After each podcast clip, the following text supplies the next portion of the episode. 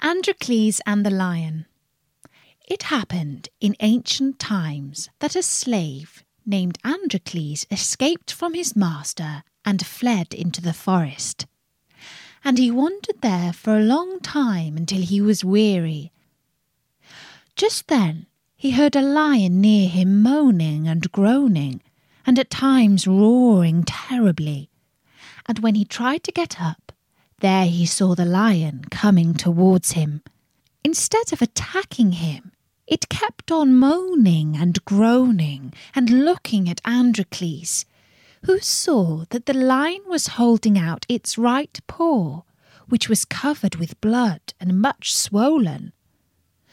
Looking more closely at it, Androcles saw a great big thorn pressed into the paw, which was the cause of all the lion's trouble.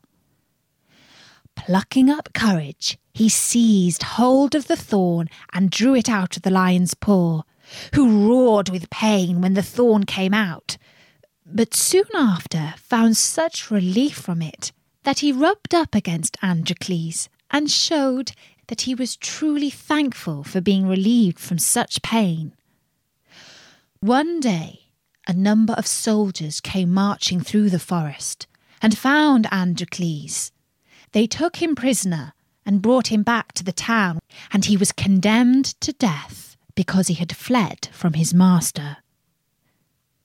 Now it used to be the custom to throw murderers and other criminals to the lions, and on the appointed day he was led forth into the arena.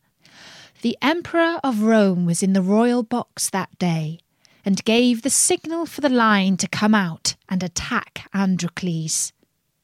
But when it came out of its cage and got near Androcles, what do you think it did?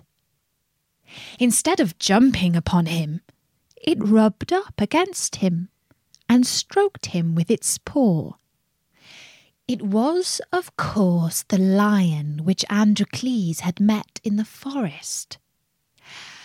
The emperor summoned Androcles to him.